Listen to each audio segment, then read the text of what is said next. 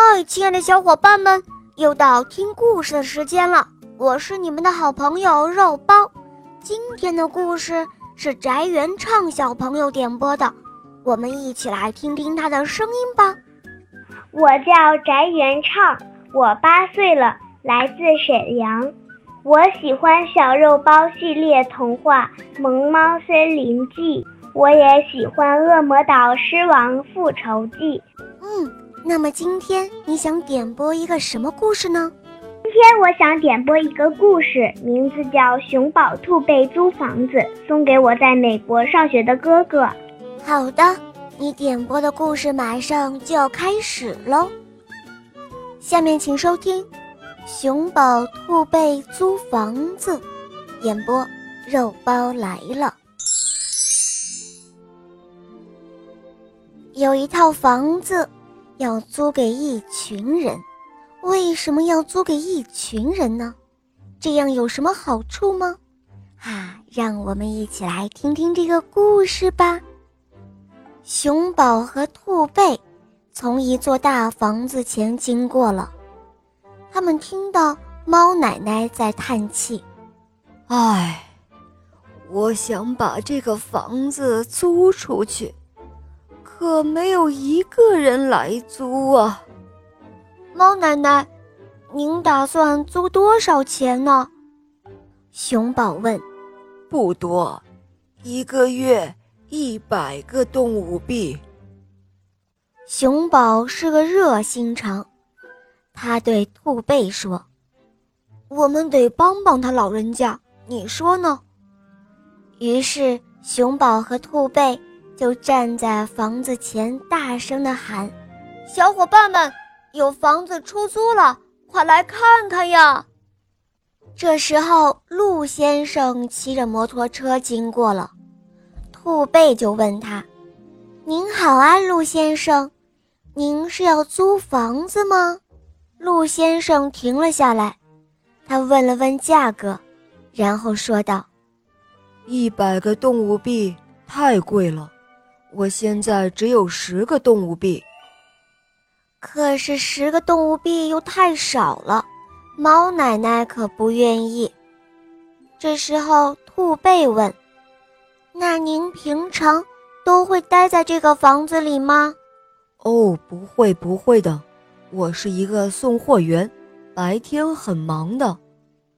陆先生回答：“我就是晚上回来睡觉。”兔贝说：“那您就只租卧室吧，好吗？”“好啊，好啊，当然可以了。”于是兔贝就问猫奶奶：“十个动物币只让鹿先生租一个卧室，同意吗？”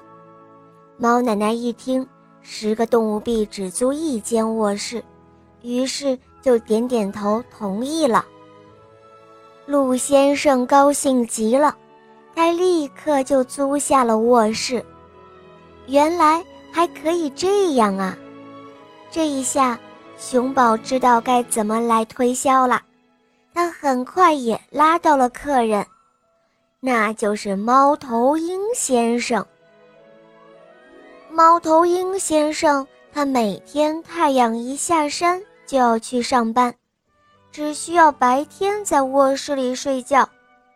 兔贝把院子租给了牛大叔，牛大叔最喜欢种花种菜了，可是他家里没有院子，这一下可以尽情地使用这租来的院子了。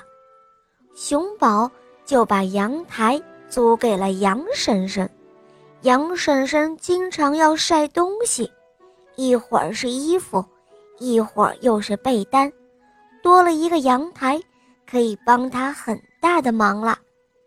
还有小猪厨师跑来了，嗨，熊宝、兔贝，我们饭店的厨房不够用了，我想租你们的厨房，可以吗？这个消息。一下子传遍了整个森林，小动物们都来了，眼镜猴也来了。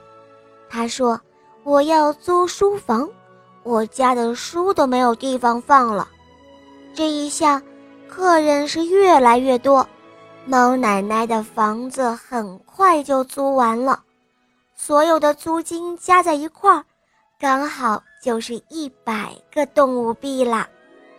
嗨，熊宝，熊宝，对了，客厅是谁租走了呢？兔贝问熊宝。呵，忘了告诉你了，是我。熊宝挠挠头，他说。客厅有电视吗？妈妈从来不让我看电视。以后我写完作业就到这儿来。可是我身上只有五个动物币了。啊，那那我帮你出另外五个吧。兔贝说：“这个客厅就算是咱们俩合租的。看完电视，我们在一块儿唱歌、画画。”你看行吗？熊宝听了之后，哈哈的笑了起来。从此以后，这座房子总是有人进进出出，热闹极了，连猫奶奶都想在这儿租一个房间啦。好嘞，小伙伴们，今天的故事肉包就讲到这儿了。翟原唱小朋友点播的故事可爱吗？嗯。你也可以找肉包来点播故事哟，可以通过公众号搜索“肉包来了”，加入我们，在那儿可以给肉包留言哦。也可以在喜马拉雅关注“肉包来了”，收听小肉包童话《萌猫森林记》，还有《恶魔岛狮王复仇记》。小肉包童话会让你获得更多的感动和快乐，成为一个勇敢、善良、坚强、自信的好孩子。小肉包会永远伴随着你哦。好了，宅园长小宝贝，我们一起跟小朋友们说再见吧，好吗？小朋友们再见啦！嗯，小伙伴们，我们明天再见哦，么么哒。